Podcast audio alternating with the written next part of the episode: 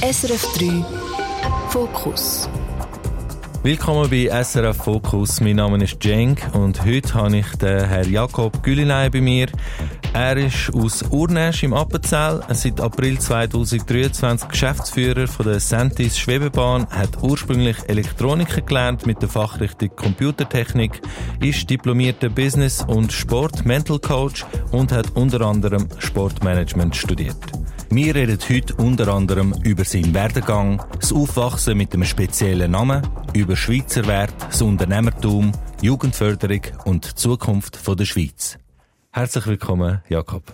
Danke vielmals für die Einladung. Ich freue mich, dass ich da sein darf. Sehr gerne. Ich habe mich auch sehr gefreut auf das Gespräch. Wir sind ja schon per Du, haben ja schon ein Käfeli gehabt. Gipfeli stehen auch parat. Ähm, ich möchte gerade einsteigen. Ähm, wenn ich, wenn ich den Leuten sage, wer mein heutiger Gast ist, fragen sie immer, wie, wie heisst der genau? Und du hast einen, einen europäischen Vornamen und einen, äh, türkischen Nachnamen. Ja, ganz genau. Also ähm, Jakob, ja, wie du gesagt hast, ganz normal.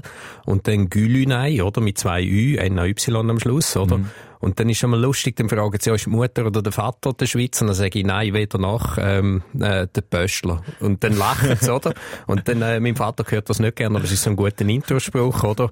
Oder ich sage mal, ich bin der Südappenzeller, oder? Und dann passt's. Nein, ähm, auf deine Frage zurück, Cenk, ähm, der Name ist ursprünglich aus der Türkei. Wir sind aber Aramäer. Aramäer sind Urchristen.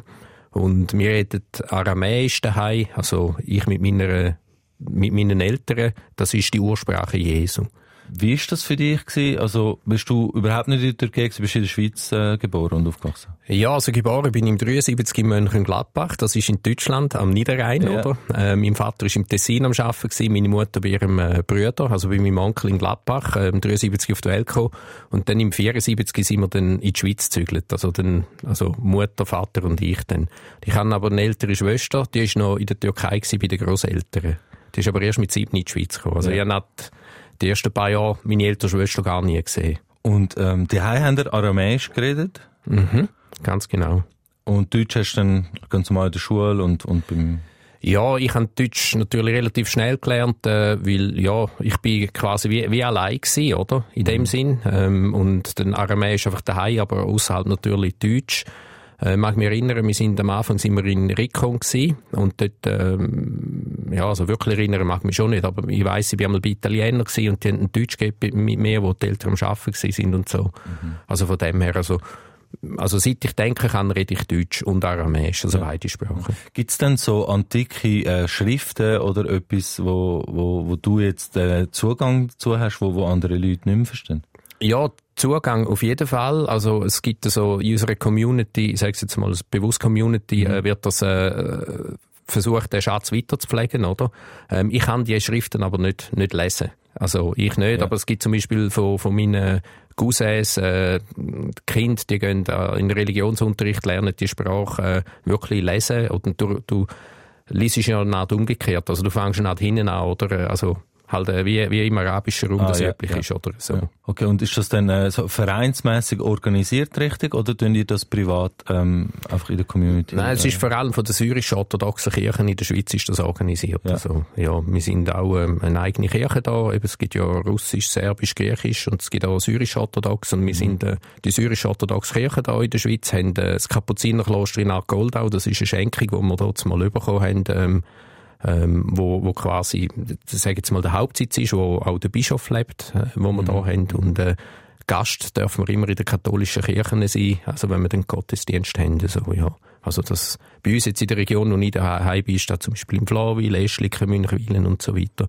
Und wir da immer dürfen Gast in der katholischen Kirche. Und wie war das gewesen, ähm, wenn, wo du aufgewachsen bist? Äh, hast du dich viel müssen erklären oder ist, ist das in, die, in der Region, wo du aufgewachsen bist, ähm, einfach gewesen? Ja, das ist natürlich eine gute Frage. Wie gesagt, wir sind äh, zuerst in Rikon gewesen, dann in Dietfurt, das ist äh, in der Nähe von Wattwil, also im Toggenburg. Äh, und dann im 79 sind wir auf Urnisch gezögert. Mhm. Und seitdem lebe ich auch in Urnisch. Mit, ja, meine Familie lebt in Urnisch, also meine Eltern, der Großteil von meinen Geschwistern, ich mit meiner Familie. Also ja, am Anfang, mag man schon erinnern, ja, äh, ja, das war halt ein bisschen dunkel gewesen, oder? Und, und äh, ja, hat jetzt, ähm, ja, man hat sich dann schon müssen erklären, oder? Aber äh, meistens bei den Erwachsenen, nicht bei den Kindern, oder so, ja, was bist du für einen, so, also, ja, ein bisschen im übertreiten Sinn, oder, aber es ist so, ja, der kleine Dunkel, oder? Ist es äh, sehr exotisch also bist du der Einzige äh, im, im, im, in deinem Umfeld? Äh, nein, äh, wir haben natürlich, wie soll ich sagen, meine Eltern sind klassische Hilfsarbeiter gewesen, also sind als Immigranten in die Schweiz gekommen, mhm. oder? Und du bist so der Sekundo gewesen. Und wir sind in Urnesch, äh, bei, bei einem Teppichhersteller, namentlich bei der Disca Tiara, haben meine Eltern angefangen zu arbeiten. Und halt, wir haben so aus verschiedenen Nationalitäten, ich meinte, es sind etwa 13 bis 15 Nationalitäten, die in den Disket-Jahren am Arbeiten sind, oder? Und auch nach wie vor am Arbeiten sind, oder? Und von dort haben wir natürlich alle Kulturen gehabt, also Italiener, Spanier, Serben, Bosnier, Kroaten und so weiter, Türken, äh, Aramäer jetzt, also querbeet Portugiesen. Und das hat natürlich so ein bisschen Multikulti gegeben im, im, im äh, ich sage jetzt mal im Dorf hinein. In der Klasse selber bin ich mit, mit einem Slowenisch Schule. Also, mhm. das ist auch heute noch mein bester Freund oder einer von, einer von oh, meinen ja. besten Freunden, ja. Aber sind ja, wir zwei sind quasi die einzigen in der, in der Klasse in Urnisch. Ich möchte auf etwas Spezielles zu sprechen kommen. Ich habe gelesen, du hast, ähm, wo du in der Blockchain-Welt unterwegs bist, ähm, habe ich gelesen, du machst Blockchain mit Schweizer Wert. Wie definierst du Schweizer Wert? Ah, das ist eine ganz spannende Frage. Äh, wie definiere ich die Schweizer Werte? Ich meine, was zeichnet die Schweiz aus? Das ist äh, Sicherheit, Stabilität, Qualität, oder? Und man kann sich einfach verlassen. Egal in welcher Beziehung. Es eigentlich durchs Band durch. Sei es jetzt bei, ich sage jetzt mal, wenn, mit dem ÖV, oder man weiss, wenn ich auf die Webseite am Bahnhof bin, dann ist mit praktisch hundertprozentiger Sicherheit steht das Verkehrsmittel dort. Es ist einfach so, man hat äh, Vertrauen in die Institutionen, also sprich, äh, sei es jetzt ähm, in, in, in Gemeinde, in die Verwaltung, äh, ja, einfach so das, was die Schweiz auszeichnet, Qualität. Man, man steht zu seinem Wort, man ist zurückhaltend, bescheiden, oder? Aber man liefert 100% ab. Das ist so etwa das, wo, wo ich so würde abdampfen auf die Schweizer Werte. Hast du Mühe gehabt, zu irgendeinem Zeitpunkt dich an die Schweizer Werte anzupassen oder hast du es gar nicht anders gekannt? Ja, das ist, ähm, wie soll ich jetzt das sagen? Meine Eltern haben uns Folgendes mitgegeben. Sie haben gesagt, daheim könnt ihr machen, wann ihr wollt, oder? Und könnt ihr sein, wann ihr wollt, oder? Aber sobald das Haus verlässt, tönt nicht auf und tönt nicht abfallen. Also wenn er auffallen, dann nur positiv, oder? Und das hat natürlich in dem Sinn, hätte das schon prägt, einerseits von daheim aus und andererseits, ähm, wie soll ich sagen, du hast ja da, dass du natürlich, ähm, äh, wie soll ich sagen, als, als Sekunde gekommen bist, hast einfach immer ein bisschen mehr müssen leisten, oder? Dass, dass du die Anerkennung bekommen hast. Sag jetzt einmal so. Mhm. Und äh, hat es einen Moment, wo du dich daran erinnerst, wo die Anerkennung dann gekommen ist oder wo du dich äh, angekommen gefühlt hast? Mm, äh, ganz schwierig zu sagen, einen speziellen Moment. Ich mag mich an eine spezielle Situation erinnern, wo ich, wo ich persönlich ein bisschen schräg gefunden habe. Ähm, das war während meiner Lehrzeit. Gewesen. Wir haben uns ja den einbürgern lassen. Also, wir haben ja zuerst nur den türkischen Pass gehabt. Wir haben uns den einbürgern lassen und dann nachher, das ist so, glaube ich, im zweiten Lehrjahr gewesen, und dann die Schweizer Staatsbürgerschaft bekommen. Und dann ist einer von der Klasse auf mich zugekommen und hat gesagt, so, jetzt gehörst du endlich dazu. Und dann denkt ja, spannend. Also, ist für mich jetzt nicht die richtige Anerkennung in dem Moment, oder? Aber, äh, es ist, im Nachhinein habe ich gemerkt, es ist einfach seine Art, zu sagen, hey, äh, cool, jetzt, jetzt, jetzt hast du quasi, also jetzt positiv orientiert gemeint, aber im ersten Moment habe ich gedacht, was willst du jetzt genau sagen? Und jetzt noch können erklären, aber das ist für mich eigentlich so, ja, jetzt hast du noch wieder Stempel, also alle Werte, die du hast und alles, was du mitbringst und jetzt hast du quasi wie noch äh, äh, das Höckli drunter, oder? Jetzt es dann so gemeint, im ersten Moment bin ich ein bisschen irritiert gewesen, aber es hat sich dann in eine positive Richtung aufgelöst. Mhm. Es gibt ja viel, ähm, wo auch mehr Mühe haben damit oder wo, wo sich dann eher ähm, noch mehr abgrenzen oder sich dann in der alten Identität eigentlich festigen und, und sich nicht so weit ähm, integrieren, wie, wie eigentlich ähm, gewünscht wäre. Hast du dich unter anderen Sekundos speziell empfunden oder hast du in deinem Umfeld jetzt nur Leute gehabt, die auch wie du ähm, 100% sich integriert haben? Ja, es, ich sage jetzt mal, der Vorteil war eben, gewesen, ich habe eine ältere Schwester, die ist vier Jahre älter und einen sechs Jahre jüngeren Bruder und eine zehn Jahre jüngere Schwester und wir sind ja so als Familie, also mein, mein Vater ist mit drei Brüdern und mit einer Schwester vorne gekommen, oder? Aber ich sage jetzt mal, für unsere Generation, wenn man jetzt aus der Männerrichtung schaut, bin ich der Älteste, oder? Und da kommt fünf Jahre niemand, oder? Und, und in dem Sinn bin ich nicht wie so äh, in, in, dem, in dem Pulk aufgewachsen, von, halt wie es normal ist, von, von Schweizer und von allen anderen. Also du bist, und das hat mich auch extrem prägt, oder? Ich sage jetzt, ähm, und ich habe mich in dem Umfeld ist ja jeder ein Teil vom, vom Ganzen gewesen. Also für uns ist das total normal gewesen und total auch, also ich sage so, die Integrationsthemen und so, das, die Frage hast du da gar nicht gestellt, weil du bist einfach ein Teil von der Gesellschaft, ein Teil von der Jugend gewesen, oder? Und, und ja, das war wirklich kein Thema. Gewesen. Das ist erst mit der Zeit ist dann die Frage gestellt worden, ja, wie hast du dich gefühlt und äh, bist integriert worden und so. Und da habe ich auch eine klare Haltung und eine klare Meinung, was die Thematik angeht. Oder? Es ist immer so, Integration ist sehr ein breiter Begriff, oder? Und, und äh, die Frage ist immer, wer macht den ersten Schritt, oder? Und in einem Dorf, wo klein ist, oder? Ist der erste Schritt kann sein, dass jetzt äh, quasi von der, von, der, von der Bevölkerung kommt oder muss von dir selber kommen, oder? Und, und ich sage jetzt, ich bin jetzt generell einer, der auf die Leute zugeht, oder? Und das hilft extrem, oder? Weil das, äh, ja, einer muss einfach den ersten Schritt machen oder sollte machen, aufeinander zugehen. Und ich finde, man kann nicht die Erwartung haben, ja, der muss es jetzt sein oder der andere, sondern es ist einfach, wie man so ist, ist man interessiert im Leben, ist man neugierig, dann geht man auf, auf, auf Menschen zu oder auf, auf Situationen zu und, und lässt sich dann positiv überraschen. Ich tue das immer vergleichen mit, wenn man eine neue Stelle antritt. Du kommst äh, ins Büro in den ersten Tag, du hast ähm, ja, ganz viele Leute, die sich schon völlig miteinander eingelebt haben und du bist jetzt der Neue. Und ich, ich habe das immer so empfunden. Man, man kommt neu irgendwann oder man, man ist nicht der, der von Anfang an dazugehört. Also ist die Pflicht vom ersten Schritt, finde ich, von dem, der neu dazukommt. Also unterschreibe ich, eins zu eins, ja. egal in welcher Situation, oder? Also, und bin ich 100% deiner Meinung. Wann hast du das erste Mal dein äh, gewohnte Umfeld verlassen?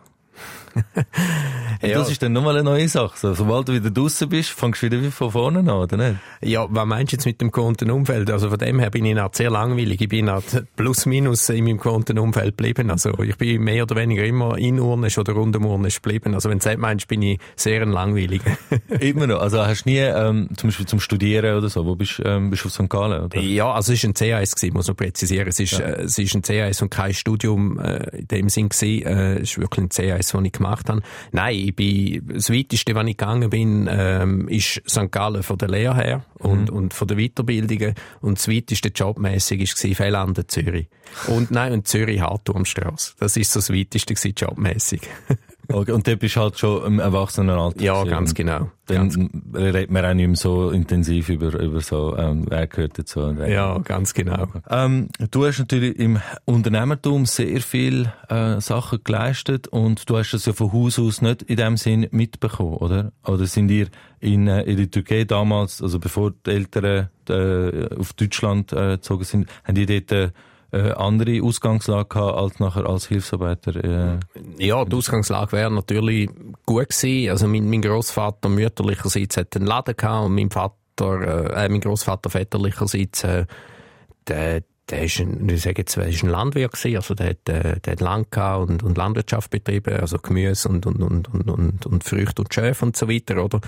Ähm, von dem her würde ich sagen, wäre eine gewisse Substanz da gewesen, aber das war nie ein Thema gewesen. Ich glaube einfach, es ist so, ähm, wie soll ich sagen, das Unternehmertum äh, generell ist für mich, ja, etwas selber wollen in die Hand nehmen und selber wollen bewegen. Also ich glaube, das ist einfach mehr so in mir innen entstanden und gewachsen. Also einfach die Neugier und irgendwie angehen und sagen, ja, bist in bestehenden Strukturen rein, kannst wenig bewegen oder gar nichts, oder? Und dann musst du selber in die Hand nehmen. Und von dem her ist das Unternehmertum eigentlich irgendwie wie, wie, wie klar gewesen, dass das irgendwie mein Weg wird sein, oder?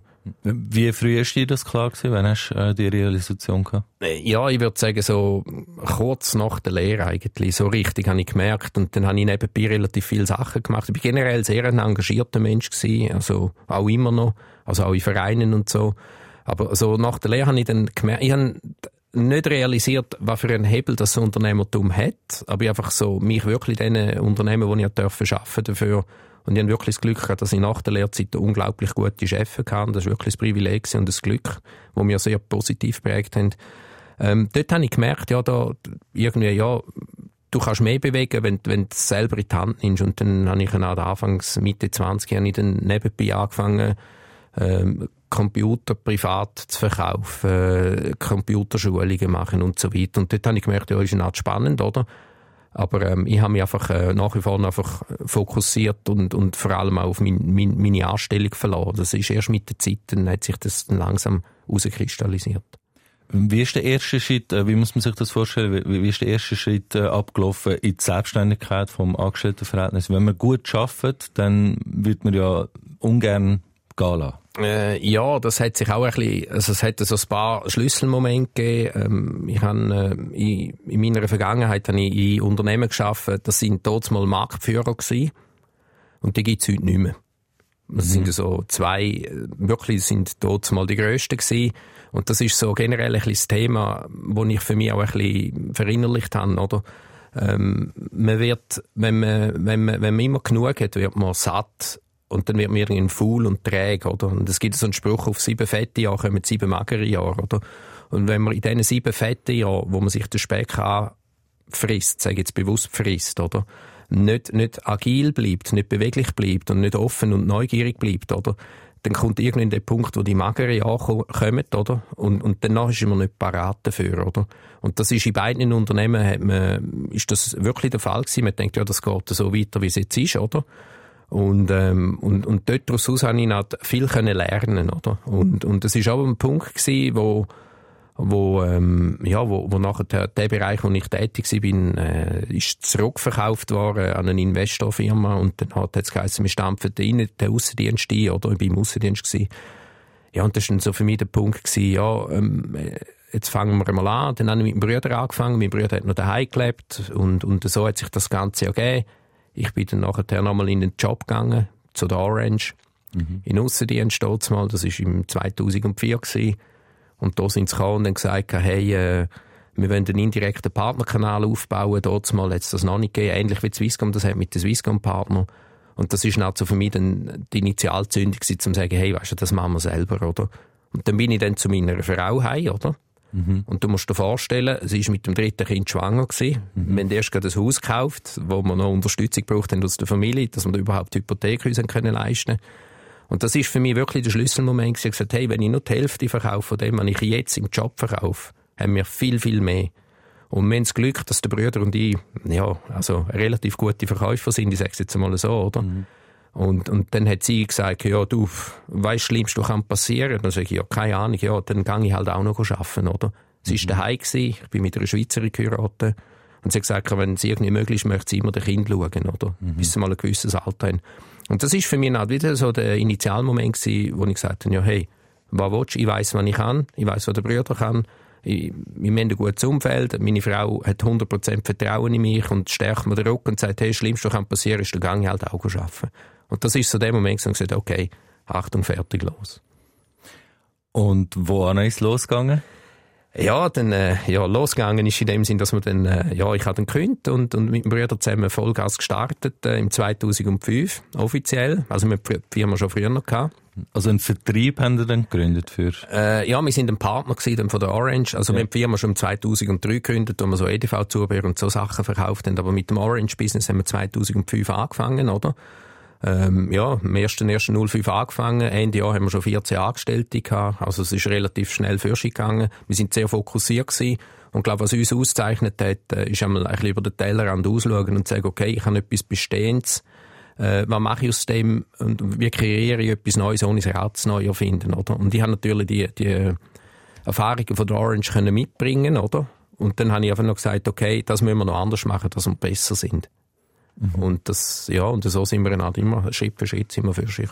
Mhm. Also würdest du grundsätzlich ähm, sagen, man, man muss sich, bevor man irgendetwas selbstständig macht und selber versucht, etwas anreißen, zuerst mal selber so weit innerhalb von dem Konstrukt im State-of-the-Art-Bereich bewegen, damit man sieht, was wird an der obersten, im obersten Level ähm, erzeugt, damit man selber kann sagen, was ist jetzt der nächste Schritt und wie kann man das noch ähm, besser machen?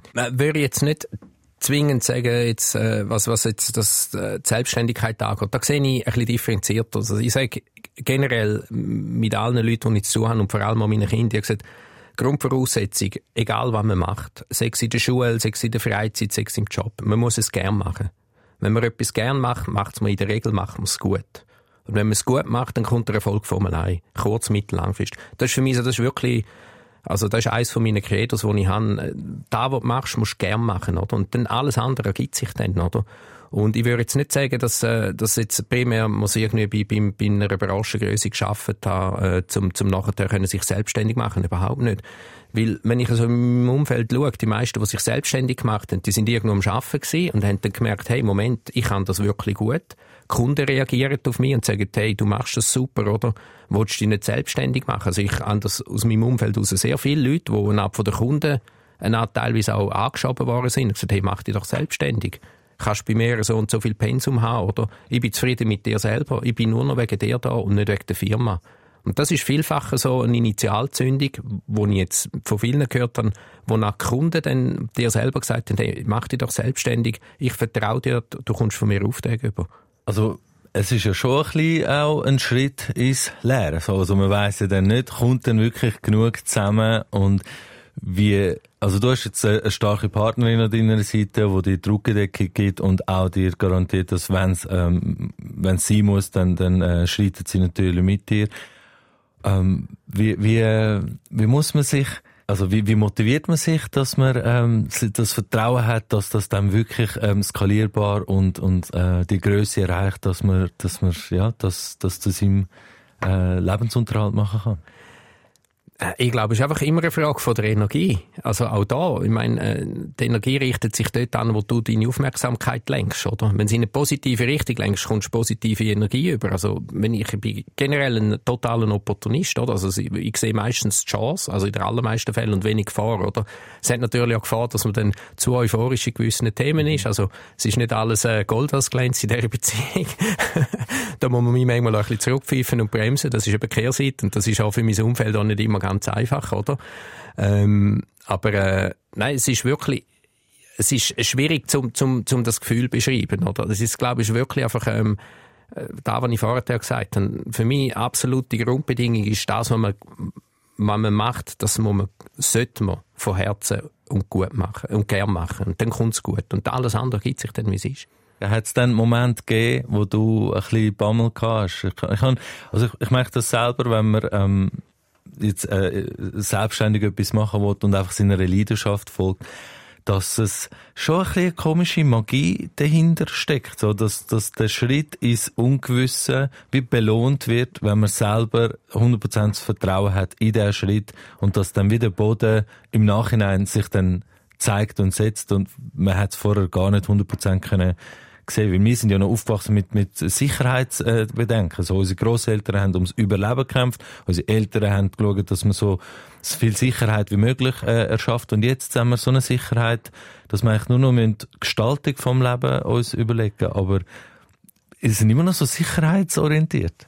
Ja, das ist definitiv so. Darum sage ich immer, äh, eigentlich die Frage, also, die hat wirklich meine Frau, das ist so der Schlüsselmoment gewesen, sie hat gefragt, was ist das Schlimmste, was kann passieren? Und ich glaube generell, ähm, ich, ich darf gleich viele Leute begleiten und habe dürfen viele Leute begleiten in meiner Vergangenheit, oder? Und wenn sie man sagen, ja, ich bin mir am überlegen, zu mich selbstständig machen oder so. Also ich habe wirklich viel, wo mir um Rat gefragt und gefragt haben. Und dann ist das eine von meinen ersten Fragen, oder? Ich sage, also primär eben, das, was du machst, machst du das gern und so weiter.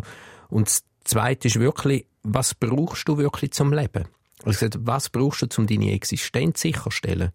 Und, und eigentlich sind sich viel gar nicht bewusst, dass es noch gar nicht so viel braucht, oder? Also viel stellen sich die Frage an, ich sage, was brauchst du wirklich zum Leben? Dann sagt sie, ja, eigentlich lebe ich noch daheim bei meinen Eltern, wenn es jüngere Menschen sind, oder? Und dann sage ich, ja, und dann sage ich, wärst bereit zum Verzichten, um dem Traum nachgehen? Ich glaube, das ist einfach da, oder? Wie stark ist wirklich der Wunsch, um den Traum zu verwirklichen? Und es braucht nämlich gar nicht so viel. Natürlich, wenn ich jetzt sage, ich mache einen Schreinerbetrieb auf oder so, dann brauche ich mehr Geld, ähm, weil ich halt Maschinen und Fahrzeuge und so weiter brauche, weder ein Dienstleister. Das ist jetzt sicher bei uns ein bisschen einfacher gewesen. Ich meine, wir haben dort mal, äh, ja, was hast du? Ein Laptop und ein Handy und gut ist und ein Auto. Das war alles gewesen, oder? Und als Comedian brauchst du wahrscheinlich auch nicht viel mehr Equipment, oder? Es ist einfach so, es ist halt immer wie, wie, wie, wie ist die Einstiegshürden, oder? Zum Reinkommen. Aber ich glaube, primär muss man sich einfach mal im Klaren sein, ähm, auf was bin ich bereit zu verzichten und was brauche ich wirklich äh, im Minimum zum Leben. Und dann relativiert sich sehr viel, oder? Weil, wenn jeder das Gefühl hat, er muss 15.000 oder 20.000 Franken verdienen, oder? Dann wird es schwierig, zu sagen, ich starte in die Selbstständigkeit, oder? Mhm, mhm. Also wir haben ja einerseits sowieso das soziale Auffangnetz äh, in der Schweiz, wo man, wo man äh, eine Sicherheit hat, dass man sicher nicht ganz, ganz äh, ohne etwas dasteht. Und auf der anderen Seite, ich spüre vor allem ähm, bei der jüngeren Generation so ein bisschen einen Verdruss äh, zu der Lohnarbeit. Also man hat immer mehr ähm, Aussagen, wo man hört, äh, ich will nicht ein Statist im Film von jemand anderem sein und äh, einfach ein auswechselbares Zahnrädchen spielen. Ich möchte meine eigene ähm, Daseinsberechtigung haben. Also man muss ja für Sachen zusammenbringen. Einerseits, was machst du gern? Andererseits, was brauchen die Leute auch? Und was kannst du gut? Und für was würden die Leute auch Geld zahlen?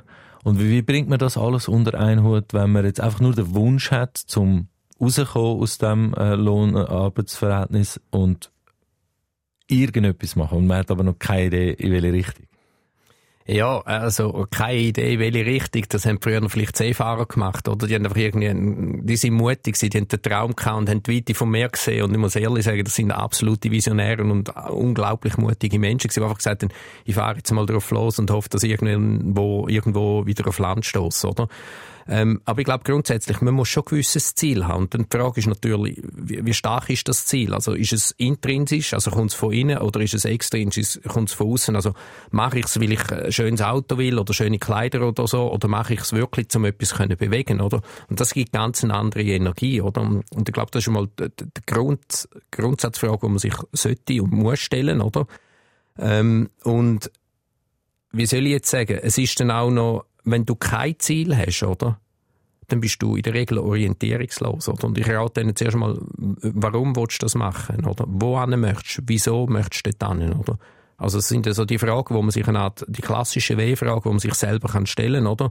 Wie möchte ich das Ziel erreichen, oder? Möchte ich all in gehen? Möchte ich den Job gehen lassen? Oder möchte ich, ähm, möchte ich mal das probieren in, in, in kleinen Schritten? Äh, wie unterstützt mich mein Arbeitgeber, weil das ist auch ein Thema. Vielfach kann man zum Arbeitgeber gehen und sagen, du, ich, ich, ich habe den Gedanken in mir innen, oder? Wie siehst du das, oder? Und wenn der das abschmettert und total nicht offen ist, dann muss man sich vielleicht auch überlegen, ja, bin ich am richtigen Arbeitsplatz oder habe ich das richtige Umfeld? Weil ich glaube, ganz, ganz entscheidend ist das Umfeld, das man hat, oder? Ist es förderlich oder verhinderlich? Und in der Regel ist, je näher die Leute sind, umso mehr sind es Verhinderer. Weil das sind ja die, die die grössten Kritiker sind. Oder? Und das ist, glaube ich, so, um die Hürden zu überwinden, oder? Also, äh, ja, eben, man verlässt seine Komfortzone, oder? Wenn ich komme und sage, Mami selbst, ja, bist du sicher, ja, verdienst doch jetzt und ja, musst doch nicht schauen und so. Das sind so die Sprüche, die man in den allermeisten mhm. Fällen hört. Also, die, die einem am nächsten sind, die einem am besten kennen, sagen, ja, aber komm, bist du sicher, das kannst doch du gar nicht und so. Das sind dann auch die grössten Nörgler und Kritiker, oder? Und eigentlich ist das fast auch eine der grösseren Hürden, die man selber überwinden, oder? Absolut, das äh, kann ich nur so unterschreiben. Es ist ja, traurigerweise, also vor allem jetzt, wenn man an Familie denkt zum Beispiel, wo man eigentlich als, als Stütze, als Unterstützungsinstitution äh, so eigentlich äh, müsste äh, wahrnehmen, ist schon sehr stark auch ein Laster zum Teil. Also es ist wie ein Segen und Fluch gleichzeitig, weil sie eigentlich das Beste wollen, aber mit ihrem Horizont halt nur die Optionen sehen, die gut für dich sein sollten. Und wie, wie geht man damit um, dass jetzt zum Beispiel die Eltern völlig dagegen sind, dass man äh, seinen eigenen Weg geht, weil, weil sie nicht, nicht die Weitsicht haben? Oder, oder? Also ich würde jetzt die Frage nach zuerst gerne dir zurückgeben. Mhm. Mein, du als Comedian, oder? Also mein, das ist ja also mein, aus, aus der Prägung, wo, wo wir beide ja haben, oder? Und sagst, ich möchte jetzt mein, mein Geld als Comedian verdienen, oder? Mhm.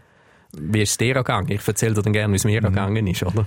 Es ist im Fall ein sehr äh, ja, es, es, es hat verschiedene ähm, Aspekte. Das eine ist, man wächst damit auf, wie viel Bewunderung auch die eigenen Eltern für die Leute haben, die zum Beispiel in der Kunst unterwegs sind oder wo Autoren sind und Musik und Film und, und Fernsehen und Sportler.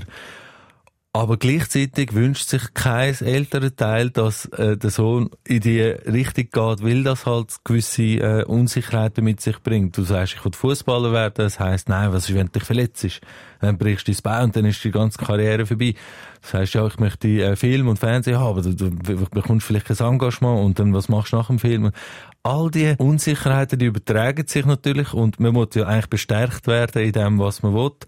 Und wenn man es dann aber mal gemacht hat und der Weg gegangen ist und äh, an einem Ort ist, wo plötzlich, ah doch, der, der ist jetzt äh, gefestigt und der lebt jetzt von dem, plötzlich wird dann aus diesen Besorgnis Stolz und, und Ding. Und ich habe immer das Gefühl, das ist so ein bisschen heuchlerisch so zum Teil, vom, rein, rein vom Gefühl. Ich verstehe absolut, warum sie so denken, wie sie denken, aber ich glaube, es ist schon eigentlich eine Barriere, die man ihnen zu überwinden hat, anstatt dass man jetzt ähm, ja, sehr, sehr äh, bestärkt wird in dem ähm, bodenlosen äh, unterwegs zu sein. Ja, äh, also ich, ich sehe es äh, ein Stück weit gleich. Äh, bei uns ist es natürlich ein bisschen anders gewesen. Also wenn ich jetzt gekommen wäre und gesagt hätte, ich möchte Fußballer werden, wäre es wahrscheinlich in eine ähnliche Richtung gegangen. Bei uns ist es einfach so gewesen, grundsätzlich mal stolz, ja, meine, meine Söhne sind Unternehmer, oder? Das mhm. ist wirklich, ähm, das ist mit, mit viel Stolz verbunden und, und wir haben wirklich dann auch die Möglichkeit gehabt, um den Vater nachher aus seiner Hilfsarbeit raus bei uns anzustellen. Also wir haben wirklich noch vor der Pensionierung quasi noch ein angenehmes Arbeitsleben können noch ermöglichen, ich sage es jetzt mal so. Ähm, ich glaube, wo unglaublich Unverständnis aufgekommen ist und Frust, auch wirklich Frust, ist, äh, wo wir unsere Firma verkauft haben, oder? Mhm. Das hat mein Vater überhaupt nicht mehr verstanden. Also das ist für ihn so, wie, wie könnt ihr das und, und überhaupt und das. Und, und wir haben beide gesagt, wir haben es nicht wegen Geld gemacht, oder? Sondern wir haben einfach eigentlich, wir, gesagt, wir machen den Schritt zurück, dass wir zwei Schritte für sich machen können, oder? Wir sind wirklich dort mal in einer totalen Abhängigkeit gewesen, äh, von einem Partner, oder? Und haben nachher unsere Firma können den Mobilson verkaufen, der unabhängig ist, oder? Und, und jetzt rückblickend äh, haben wir absolut richtig entschieden und heute sieht das auch anders, aber dort mal, äh, es ist für ihn also eigentlich ähm, der Schritt zurück zum quasi in einen, in einen Angestellten in, wieder ist für ihn äh, unvorstellbar gewesen. Also er ist so fast wie im Stolz verletzt gewesen, oder? Mhm. Also weil er hat so gesagt, ja, meine Söhne, man hat es gespürt, aber unausgesprochen, man hat so den Stolz gespürt und drei Jahre später verkaufst du Buden und ja, ja, es war noch speziell gewesen. Also es ja. war eher die Richtung gewesen. Aber ich sehe es mehr ein bisschen äh, bei meinen Kindern jetzt äh, die Thematik, ähm, ja, was gut für dich ist, ist nicht gut für deine Kinder. Oder? Mhm. Und eigentlich das gleiche Spiel, oder?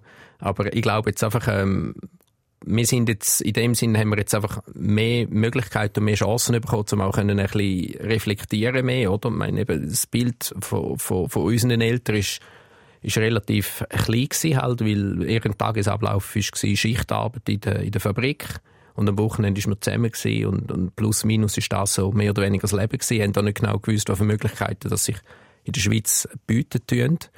Wir haben jetzt die Möglichkeiten, wir können es jetzt unseren Kindern mitgeben, aber ich wünsche mich selber manchmal, wenn ich das Gefühl habe, ja, das wäre doch gut für dich. Und mein ältester Sohn sagt, ja, ja, das mag sein, aber für mich nicht. Das, das sehe ich als absolut äh, eigentlich wie, wie das grösste Dilemma vom Älteren sein wahrscheinlich, dass du musst an einem Kind, das so viel jünger ist und in einer ganz anderen Welt wird äh, aufwachsen, mitgeben, was für ihn das Beste ist und du kannst beim besten Willen nicht sagen, was es ist, weil du keine Ahnung hast, was dann kommt. Ich sehe das nur schon in, in der Schulbildung jetzt. Also ähm, wie, wie sehr ähm, wie, wie sehr tust du, nebst dem, dass deine äh, Kinder in der Schule äh, das mitbekommen, was sie mitbekommen, noch zusätzlich ein halbes Curriculum aufstellen, was sie noch alles müssen wissen um in der Welt dann bestehen. Also wie, wie, wie siehst du, findest man lernt genug, um nachher ähm, die Erfüllung zu finden, wie du sie gefunden hast, äh, allein aus der Schule? Also wenn ich jetzt auf meine Schulzeit zurückschaue, würde ich sagen, ist es wahnsinnig ein enges Korsett gewesen, oder? Ähm, wo ich jetzt glaube, da wird man heute den, den, den jungen Menschen wird man in meinen Augen gerechter es ist einfach die Frage, wer stellt jetzt welchen Anspruch? Ich habe gestern Mittag wieder eine spannende Diskussion gehabt, wo jetzt einer gesagt hat, äh, ja, ähm, in der Schule Zeichnungslehre hat meinem Sohn gesagt, er könne nicht gut zeichnen. Aber am, am, der Rest ist top, oder? Man muss ja sagen, das sind jetzt wieder so die Anspruchsgruppen. Das ist jetzt vielleicht auch in meinen Augen, da bin ich leicht kritisch, ich jetzt mal so. Äh, wir haben früher einen Lehrer gehabt, oder maximal zwei, mit allen Vor- und Nachteilen, oder? Wenn du es gut hast mit dem Lehrer, ist es gut gewesen, und sonst, wenn nicht, sind die zwei Jahre sehr anstrengende zwei Jahre gewesen. Heute haben es teilweise sechs, sieben, acht Ansprechpersonen und jede Ansprechperson oder jede Lehrperson stellt für sich den Anspruch, ja, die sind jetzt bei mir, also müssen sie jetzt das Beste geben, oder? Aber wenn jetzt halt Zeichnen dir nicht liegt oder Musik oder, oder Mathe, oder? Dann kannst du unter Umständen das Kind schon noch irgendwo in den Ecken drängen, wo, wo ich jetzt nicht optimal finde.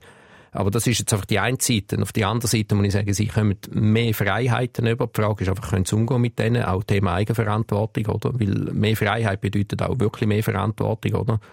Und ich meinte, Freiheit, wirklich richtige Freiheit, hast du, wenn, wenn die Rahmenbedingungen klar sind. Weil dann weißt du, in diesem Rahmen kann ich mich total frei bewegen, oder? Und ich glaube, dann entsteht wiederum mehr Kreativität. Das ist jetzt eine Diskussion für sich, wo man jetzt kann, wahrscheinlich abendfüllend äh, führen. Aber ähm, ich meine, das Schulsystem wäre grundsätzlich gut ausgerichtet für die Zukunft. Ich glaube einfach, es ist ähm, too much mit, mit, äh, mit Bewertung dort und Bewertung da und dort noch Selbstsitzung. Und wenn dann das Kind halbwegs irgendwie leicht lispelt oder irgendetwas, dann muss zu der Logopädin oder dann muss, muss dort an. Es gibt für alles, gibt's grad, und dann gibt es den schulpsychologischen Dienst. Also es gibt alles so, ich habe das Gefühl, man muss aufpassen, dass man nicht einen Soldaten ähm, rekrutiert, sage jetzt mal bewusst, und dass man mit aufpassen, dass man nicht zu Durchschnitt wertet. So. Das ist wahrscheinlich die grösste Herausforderung, um in einem eigentlich künstlichen Umfeld wie, wie die Schule es ist, eine Lebensrealität zu widerspiegeln, wo dann wirklich eins zu eins ähm, dann umgesetzt werden kann oder die Kompetenzen mitgegeben werden, wie die, äh, die Welt eigentlich äh, funktioniert. Auf der anderen Seite kann man auch nicht, wenn jetzt die Welt völlig kriegerisch wäre, ähm, die Kinder dann sagen, ja, okay, du ist Krieg, also müssen wir da innen jetzt Krieg spielen. Aber ich verstehe das schon. Wahrscheinlich gibt es dort schon einen Mittelweg, wo man könnte auf spielerische Art und Weise so ein bisschen, ich weiß nicht, Harry Potter Hogwarts-mäßig, ein bisschen ähm, Teams machen und ein bisschen einen, einen spielerischen Wettbewerb mit einbauen Ah, nein, nein, also ich möchte wirklich klarstellen, also ich muss auch noch sagen, einer von meinen guten Freunden ist auch der Schulleiter bei uns im Dorf. Mhm. Wir haben so viele Diskussionen in diesem Bereich. Also ich möchte sagen, wir haben unglaublich gute Schulzeit gehabt mit den Kindern, auch, also wirklich einen grossen grünen Haken darunter. Mhm. Also auch, ich, ich muss ganz ehrlich sagen, grösster Respekt vor der Schule und grösster Respekt vor den Lehrern. Und ich möchte auch noch etwas sagen, wir sind in der privilegierten Situation, dass wir dürfen und können in die Schule gehen. Mhm. Und, und das vergessen wir vielfach. Und da müssen wir wirklich dankbar sein. Und wir sind wirklich viel am Kritisieren, viel am Nörgeln, oder? Auch da muss man wirklich Lanzen brechen und sagen, es ist ein absolutes Privileg, das wir da haben. Und äh, wir sind, äh, kurz bevor ich äh, den neuen Job angefangen sind wir noch in Dubai gewesen, oder? Und wenn du dort mit den Taxifahrern redest, wie es denen geht und was ihr Traum ist und so, dann habe ich mich eigentlich, habe ich wie meine Eltern gehört reden, oder? Ich möchte meinen Kindern Bildung ermöglichen. Ich kann mir es nicht leisten und so weiter, oder? Und das sind schon Themen, wo wir einfach da in dem, wirklich dem guten und wunderbaren Land, wo wir da haben, einfach, ja, da, ja, da wird einfach alles in Frage gestellt, oder? Da will ich, also, will da klar, also, mhm. mein Statement ist ganz klar, also, bin dankbar für das Schulsystem. Es gibt einfach gewisse Punkte, wo man sich einfach mal überlegen, wie zukunftsfähig ist es nachher im internationalen Wettbewerb. Das ist einfach mehr da, wo ich, ja, da drückt vielleicht ein bisschen zu fest der Unternehmer durch. Es ist auch schwierig, wenn man jetzt 15, 20 Kinder hat, allen gerecht zu werden. Und das ist, glaube ich, eh ein grundlegendes äh, Problem, wo, wo einfach Ressourcen fehlen, um, um das so zu gestalten, dass es für jeden perfekt ist. Wenn du jetzt Nachwuchsförderung machst, mhm. ähm, in welchem Bereich machst du das zuerst mal? Äh, die erste Frage? Also jetzt nicht mehr sehr aktiv, ich habe das äh, sehr lange gemacht. Also eigentlich seit ich, äh, ja, seit ich 17 bin, bin ich im Nachwuchsbereich tätig gewesen. Äh, habe das bis vor kurzer Zeit wirklich aktiv durchgezogen als Funktionär. Ja, also äh, zuerst als Juniorentrainer und dann äh, als Junioren-Obmann bei uns im Dorfverein und dann äh, bin ich dann irgendwann beim FC St. Gallen gelandet, äh, wie es der Zufall wollte. Und dort bin ich zehn Jahre gewesen, dort, in, der, in diesen zehn Jahren, vier Jahre im Verwaltungsrat, also in der Führung vom Verein und dort äh, wirklich strategisch verantwortlich gewesen für das Nachwuchsförderungskonzept Future Champs Ostschweiz, wo wir äh, Zusammenarbeit mit dem FC Wielau und mit dem Ostschweizer Fußballverband. Und das ist so für mich so ähm, unglaublich gutes Beispiel, wo man, wo man so äh, Public-Private Partnership kann vorantreiben, oder? Also man hat irgendwie die Sportvereine, es geht jetzt gar nicht um Fußball, äh, man hat Sportvereine, man hat Schulen, man hat Kantone und man hat Lehrbetriebe, oder? Und wo man jetzt angeht, dann hat man versucht, optimale Rahmenbedingungen für die jungen Menschen zu schaffen, äh, sportlich, schulisch und auch nachher für ausbildungstechnisch, also sei es jetzt eine Berufslehre oder sei es nachher ein gymnasialer Weg, oder? Ähm, das sind so Sachen, die mich extrem motivieren und, und antreiben. Also, und, und dort äh, habe ich auch wirklich ja, das ist für mich so eine Herzensangelegenheit. Ähm, weil ich finde einfach, man muss die Jungen den Raum geben, um sich können entfalten. Man muss die Jungen auch Selbstvertrauen geben, oder? Äh, zum sagen, hey, probier's, oder? ähm, ja, ist genau gleich, oder? Wir, wir kommen auf die Welt, wir sind am Anfang total schutz, also schutzhilflos und schutzlos, oder? Und äh, brauchen die ersten paar Monate, um überhaupt, ja, einigermaßen auf die Beine kommen, im wahrsten Sinn, oder? Und das ist eigentlich bei jungen Menschen gleich, wenn sie nachher in eine Ausbildung kommen, oder? Und ich glaube, das ist unsere Verantwortung als Erwachsene, dass man die Jungen begleitet, dass man sie fördert, aber auch fordert, oder? Also auch Thema Eigenverantwortung. Und äh, ja, und wenn eine Kritik kommt, dann ist die gut. Und sagen, kritisieren kannst du immer. Aber was ist jetzt dein Lösungsvorschlag, um die Situation können zu verändern und zu verbessern, oder? Was ich bei deiner Nachwuchsförderung sehr interessant finde, ist der Ansatz, dass man ähm, zum Beispiel im sportlichen Bereich jemanden anschaut und seine Fähigkeiten analysiert und dann aber die auch übertragen kann ins Berufliche und wenn es im Sport nicht mehr weitergeht, wie kannst du die Fähigkeiten, die du hast, im äh, Berufsleben weiterführen und wie kannst du die dort anwenden. Inwiefern siehst du dort Parallelen? Was gibt's für äh, Grundkompetenzen, wo man ähm, aufs äh, Berufsleben kann übertragen von vom Sport jetzt zum Beispiel? Mhm. Also ich möchte jetzt da zwei Unterscheidungen machen. Ich rede jetzt zuerst mal vom Breitensport. Oder? Das ist die Erfahrung, die wir gemacht haben bei uns. Mein Stammverein ist der FC Urnisch, oder? bei den Grossfahren. Äh, und wir haben wirklich auch dort mal der damalige Präsident, der Willi, wo wir hatten, der hat wirklich die Fähigkeit gehabt, junge Menschen anzunehmen. Oder? Er hat dann gemerkt, so Junge, die sportlich nicht ganz so auf der Höhe sind oder die einfach gemerkt haben, ja, die hat man dann im Vorstand nachgenommen. Oder man hat dann zum Beispiel gesagt, hey, komm, Grümpelturnier jetzt als Beispiel. Ich habe mit, mit jemandem, der, fast 20 Jahre jünger ist wie ich, habe ich über Jahre, das war 16, 17 gewesen, haben wir miteinander Turnierleitung gemacht am Grümpelturnier. Und, und da kannst du, ja, du schmunzelst, also es ist äh, nicht ohne, weil äh, du machst eine Spielteilung, machst, äh, ja, musst den ganzen Turnierplan machen, hast Verantwortung über das Turnier und dann kommen die Leute reklamieren und das ist nicht in der Ordnung und der Schiedsrichter hat den Scheissdeck pfeifen, oder? Du musst überprüfen, ob Nicht-Fußballer wirklich Nicht-Fußballer ja, ja, ja, genau, du weißt, von wir reden, genau, ja, ja, genau, so die Spiele, oder? Und dann bist du dort, du bist jung und dann ist noch ein Jüngerer dort, oder? Und, und du lernst eigentlich fürs Leben, du lernst brutal viel fürs Leben, du, du bist eigentlich bist du in einem Projekt drin. Das Grümpelturnier ist ein Projekt, oder? Und in diesem Projekt gibt es verschiedene Teilprojekte. Das eine ist die Festwirtschaft, das andere ist das Turnier, das andere ist dann der Bau und so weiter, oder? Und das kannst du unglaublich gut transferieren ins Berufsleben, oder? Und wir haben die Jungen dann nachher immer gesagt, haben gesagt, hey, bist du einmal in einer Unternehmung ein Projekt bekommst, meistens brauchst du äh, Aus- oder Weiter, also Ausbildung so, aber brauchst du eine Weiterbildung, oder? Und dann musst du ein paar Jahre im Geschäft geschaffen haben, oder? Und musst ein gewisses Alter haben. Und das haben mir die Jungen gesagt, und gesagt, hey, das, das hilft euch. Und wir haben das wirklich sehr gut angebracht, die Jungen können anzunehmen. Und die sagen heute, hey, haben total recht gehabt. Die sind jetzt wirklich in Jobs wo sie wirklich schon Verantwortung bekommen, die jungen Jahre. Weil das ist eine unbezahlbare Erfahrung, die man machen kann. Und ich glaube, das ist auch die Chance für die Vereine, oder? Ähm, auch wenn es jetzt immer schwieriger wird für die breiten Sportvereine, junge, junge Menschen versuchen positiv nachzunehmen. Oder? Es ist natürlich auch wieder ein Gesellschaftsthema, dass man heute einfach äh, mit jedem auf den Finger zeigt, wenn ein Fehler passiert, oder? Und natürlich, ähm, ja, ist natürlich auch dort die Kehrseite, oder? Das ist so der eine Rahmen, oder? Ich glaube, jetzt, so aus dem Breitensport aus, wenn man die Leute kann begeistern für eine Funktion im, im Verein, kann man das wirklich sehr gut transferieren nachher in den Job. Und das andere, wenn, wenn man jetzt mehr in Leistungssport geht, und das spielt gar keine Rolle, welche Sportart das du betreibst, ich meine, äh, was, was jeder Leistungssportler auszeichnet, ist grundsätzlich mal Beharrlichkeit, Zielstrebigkeit, oder? Dann je nachdem Kommunikationsfähigkeit, je nachdem für Sportart, das man betreibt und so weiter, oder? Und, und die Skills, wenn du die aneignest und, und, also die hast du schon und die tust aber immer mehr schärfen, oder? Äh, und du schaffst es aber nicht ganz an die Spitze, dann sind da gleich Skills, die du hast. Also wenn jetzt du zum Beispiel sagst, äh, ähm, ich bin sehr ein ausdauernder, beharrlicher Mensch, oder?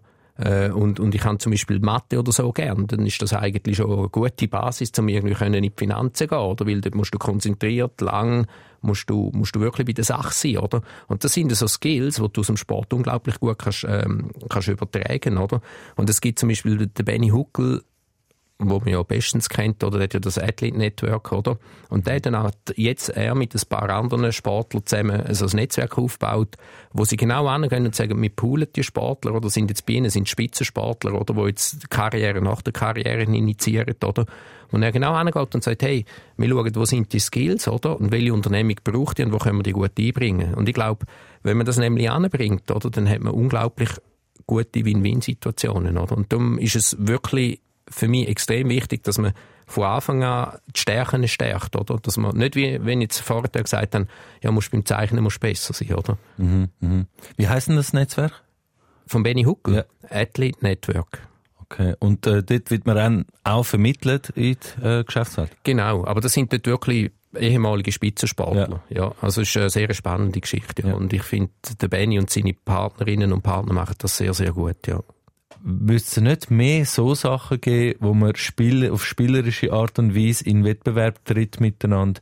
Vielleicht in der Schule in, in Unternehmensform, in den Unternehmen vielleicht in sportlicher Form, oder dass man die ein bisschen neu denkt? Äh, also ich, ich glaube, da, da gibt es schon ganz gute Bewegungen. Also meine Nichte, die im Bündnerland daheim ist, äh, die macht da, ähm, die ist jetzt auch in der Kante. Ähm, und die haben jetzt genau so etwas Ähnliches gemacht, oder so Mini-Unternehmung, und die haben jetzt ein Getränk entwickelt, was dann wirklich auch genau gleich mit so Partizipationsski und so weiter, das Getränk können kaufen, jetzt wirklich zwei Getränke entwickelt, mega cool, oder? Mhm. Und ich glaube, das ist genauso der Punkt, dass es im Prinzip äh, äh, in einem geschützten Rahmen rein, wie es die Schule ist, der Transfer macht ins Berufsleben. Und ich glaube, das ist da, was ich meine mit Public-Private, oder? Dass man im Prinzip mehr und mehr zusammenrückt, oder? Aber ich glaube schon auch, ähm, wie zum Beispiel im Digitalisierungsverein Smarta, ja, wo man, wo man hingehen und sagen, äh, wir wollen das Appenzellerland digitalisieren und, und haben verschiedene Bereiche. Einer davon ist der Bereich Bildung, oder? Und dort haben wir jetzt zum Beispiel auch gesagt, die MINT-Themen, oder, wo man ja auch ähm, Luft nach oben im Fachkräftemangel und so weiter, hat man jetzt zusammen mit der Fachhochschule Ost so ein IoT-Kit entwickelt, was, was auf spielerische Art programmieren oder? Und jetzt geht man in die Schulen, an die Oberstufen. Und ich glaube, das sind wirklich in meinen Augen genau die richtige Weg. Das hat es bei uns nicht gegeben, oder? Wo wir in der Schule sind, oder? Und das, das ist da, wo ich sage, das finde ich super, oder? Und so Initiativen finde ich, ja, da wächst auf einmal irgendein Interesse von jemandem, was es vielleicht gar nicht hat, oder? Und jetzt, wenn man das ein bisschen weiterspinnt, oder? Jetzt mit diesen, mit IoT-Kits, oder? Kannst du angehen und sagen, ich bin ein Naturfreund, oder? Ich habe gerne Pflanzen und, und, und so weiter, oder? Aber jetzt kannst du hingehen und sagen, okay, jetzt kann ich Innovation, Technik mit meinem Interesse verbinden. Jetzt, ich sage zum Beispiel, man kann auf eine einfache Art und Weise dann eine Gewächshaussteuerung machen. Also wenn die Sonne scheint, dann soll das Motorli das Gewächshaus aufmachen. Wenn es regnet, soll es es zumachen. Wenn kein Wasser kommt und die Luftfeuchtigkeit so ist oder die Bodenfeuchtigkeit so ist, dann soll es bewässern, oder? Also dann hat man eigentlich sein Interesse, oder? Das Interesse, dass das etwas gut und schön und nachhaltig wächst, oder? kann man dann verbinden mit etwas, wo nachher in der Wirtschaft wirklich das Thema ist. Und so kann man auf das Mal Junge abholen und begeistern. Sei es jetzt ein Mädchen oder ein Bub, der jetzt vielleicht mit Informatik oder so wenig oder gar nicht am Hut hat, weil man einfach aus einer anderen Richtung daran anschaut. Und das ist, glaube ich, matchentscheidend. Egal wer man ist, egal was man macht, man muss zwischendrin einfach den Perspektivenwechsel haben. Man kann nicht angehen und sagen, ja, das funktioniert nicht. Und so, dann sage ich, okay, was muss man verändern? Wie müssen die Rahmenbedingungen sich verändern, dass du sagst, so funktioniert es, oder? Mhm. Also alles, was ich sage, ist subjektiv. Oder? Das ist als dreifacher Vater erfahren. Und, und eben, wie gesagt, wenn ich zurückschaue, ich habe einen grossen grünen Haken machen, auf, was die Schulzeit angeht, vor allen drei Kindern. Oder? Ähm, und ich kann so zu wenig beurteilen, wie sich jetzt das vor allem auch in der Unterstufe, also Primar-, Mittel- und Oberstufe, sich wirklich entwickelt. Also einfach sind die, die Erfahrungen, die ich gemacht habe, die sind wirklich allergrößtenteils sehr, sehr positiv gewesen. Ähm, wenn ich die Erfahrung gemacht habe bei, der, bei meiner Tochter und bei meinem jüngeren Sohn, ist wirklich, ähm, du musst sehr, sehr früh wissen, was möchte ich eigentlich machen. Also, und das sind wiederum die Lehrbetriebe, oder? Weil die Lehrbetriebe sind auch in einer Verantwortung inne. Sie versuchen, die besten Schüler abzugreifen, oder? Und das natürlich so früh wie möglich. Und das finde ich zum Beispiel, dort hat jetzt die Wirtschaft eine Verantwortung, oder? Das heißt, du bringst mit 13, mit 14, das ist nicht wie bei uns. Wir, wir sind schnuppern und, und dann, ja, dann hast du mal angerufen, dann kann ich auch schnuppern, ja, kommst du mal, oder? Mhm, mhm. Und heute müssen sie sich für eine Schnupperlehre bewerben, oder? Also auch die, die Hürden sind viel höher geworden, oder? Und das finde ich auch, ob das jetzt sinnvoll ist oder nicht, da kann man darüber diskutieren. Ich finde, nein, oder? Äh, aber das ist jetzt im Moment halt so, oder? Und da kannst du jetzt vielleicht heute und morgen nicht ändern, aber ich finde, die Jungen müssen sich auch extrem früh schon in eine Richtung ihnen entscheiden und ich finde das wahnsinnig schwierig, ehrlich gesagt. Also, ähm, da hat die Wirtschaft schon auch eine Verantwortung, um da auch ein bisschen den Ruck rauszunehmen. Wir haben das äh, im Umfeld gemerkt, also, ich will jetzt da keine Branche nennen, aber äh, die haben vor der Sommerferie zweite Sekundar, das musst du dir mal vorstellen, den Lehrvertrag schon daheim gehabt für die Lehre über, über ein Jahr später. Und ich finde das, ich persönlich finde das total nicht in der Ordnung, oder? Wenn ich mir überlege, was ich mit 13 gemacht habe, dann ist es Gott. Aber, wenn ich jetzt unser System anschaue, ich glaube, wir sind unheimlich privilegiert. Wir sind so was von privilegiert. Wir können auf dem zweiten Weg, können wir, wir können alles machen. Und ich sage immer, ich, ich selber, stunde einmal selber, was habe ich schon gemacht? Oder, oder jetzt nehme ich wieder meinen ältesten Sohn, oder? Der ist knapp an einer Fußballerkarriere vorbeigeschlittert, oder? Hat, äh, jetzt äh, BMS gemacht, hat Passrelle gemacht und studiert, studiert jetzt an der HSG im dritten Semester, oder? Hat aber eine KV-Lehre gemacht, hat beim FC St. Gallen die ganze Nachwuchsabteilung durchgemacht. Äh, also, er hat eine Lehre, hat zwei Jahre Berufserfahrung, äh, ist jetzt am Studieren, geht jetzt auf Toronto dann äh, in ein Auslandssemester, spielt Erstliga Fußball. Also muss ich sagen, ich bin also nicht ich, sondern wir sind so glücklich über so eine Situation. Das ist ein unheimliches Privileg und ich finde einfach, das ist genau das, also wenn ich jetzt könnte sagen, ich suche ein Musterbeispiel für das Schweizer Bildungssystem und für, für, für, für die Möglichkeiten vom dualen Bildungsweg, ich würde ich würd meinen Sohn als, als Beispiel nehmen. Und das haben wir so viel jetzt aus dem Umfeld raus, wo es nicht ganz geschafft haben, wo aber jetzt CFO sind in, in mittelgroßen oder großen Unternehmungen. Und das ist genau da, was ich meine. Man muss einfach dort, wo man dran ist, muss man Energie reingeben. Und, und, und, und ich finde einfach, und, und das muss man, den Jungen muss man Perspektive geben, man muss aber auch, muss auch wirklich Eigenverantwortung ist ein Thema und eine gewisse Disziplin braucht es halt auch, oder? Aber äh, es, ist, es wäre jetzt zu plakativ und zu einfach zu sagen, ja, die Schule, oder?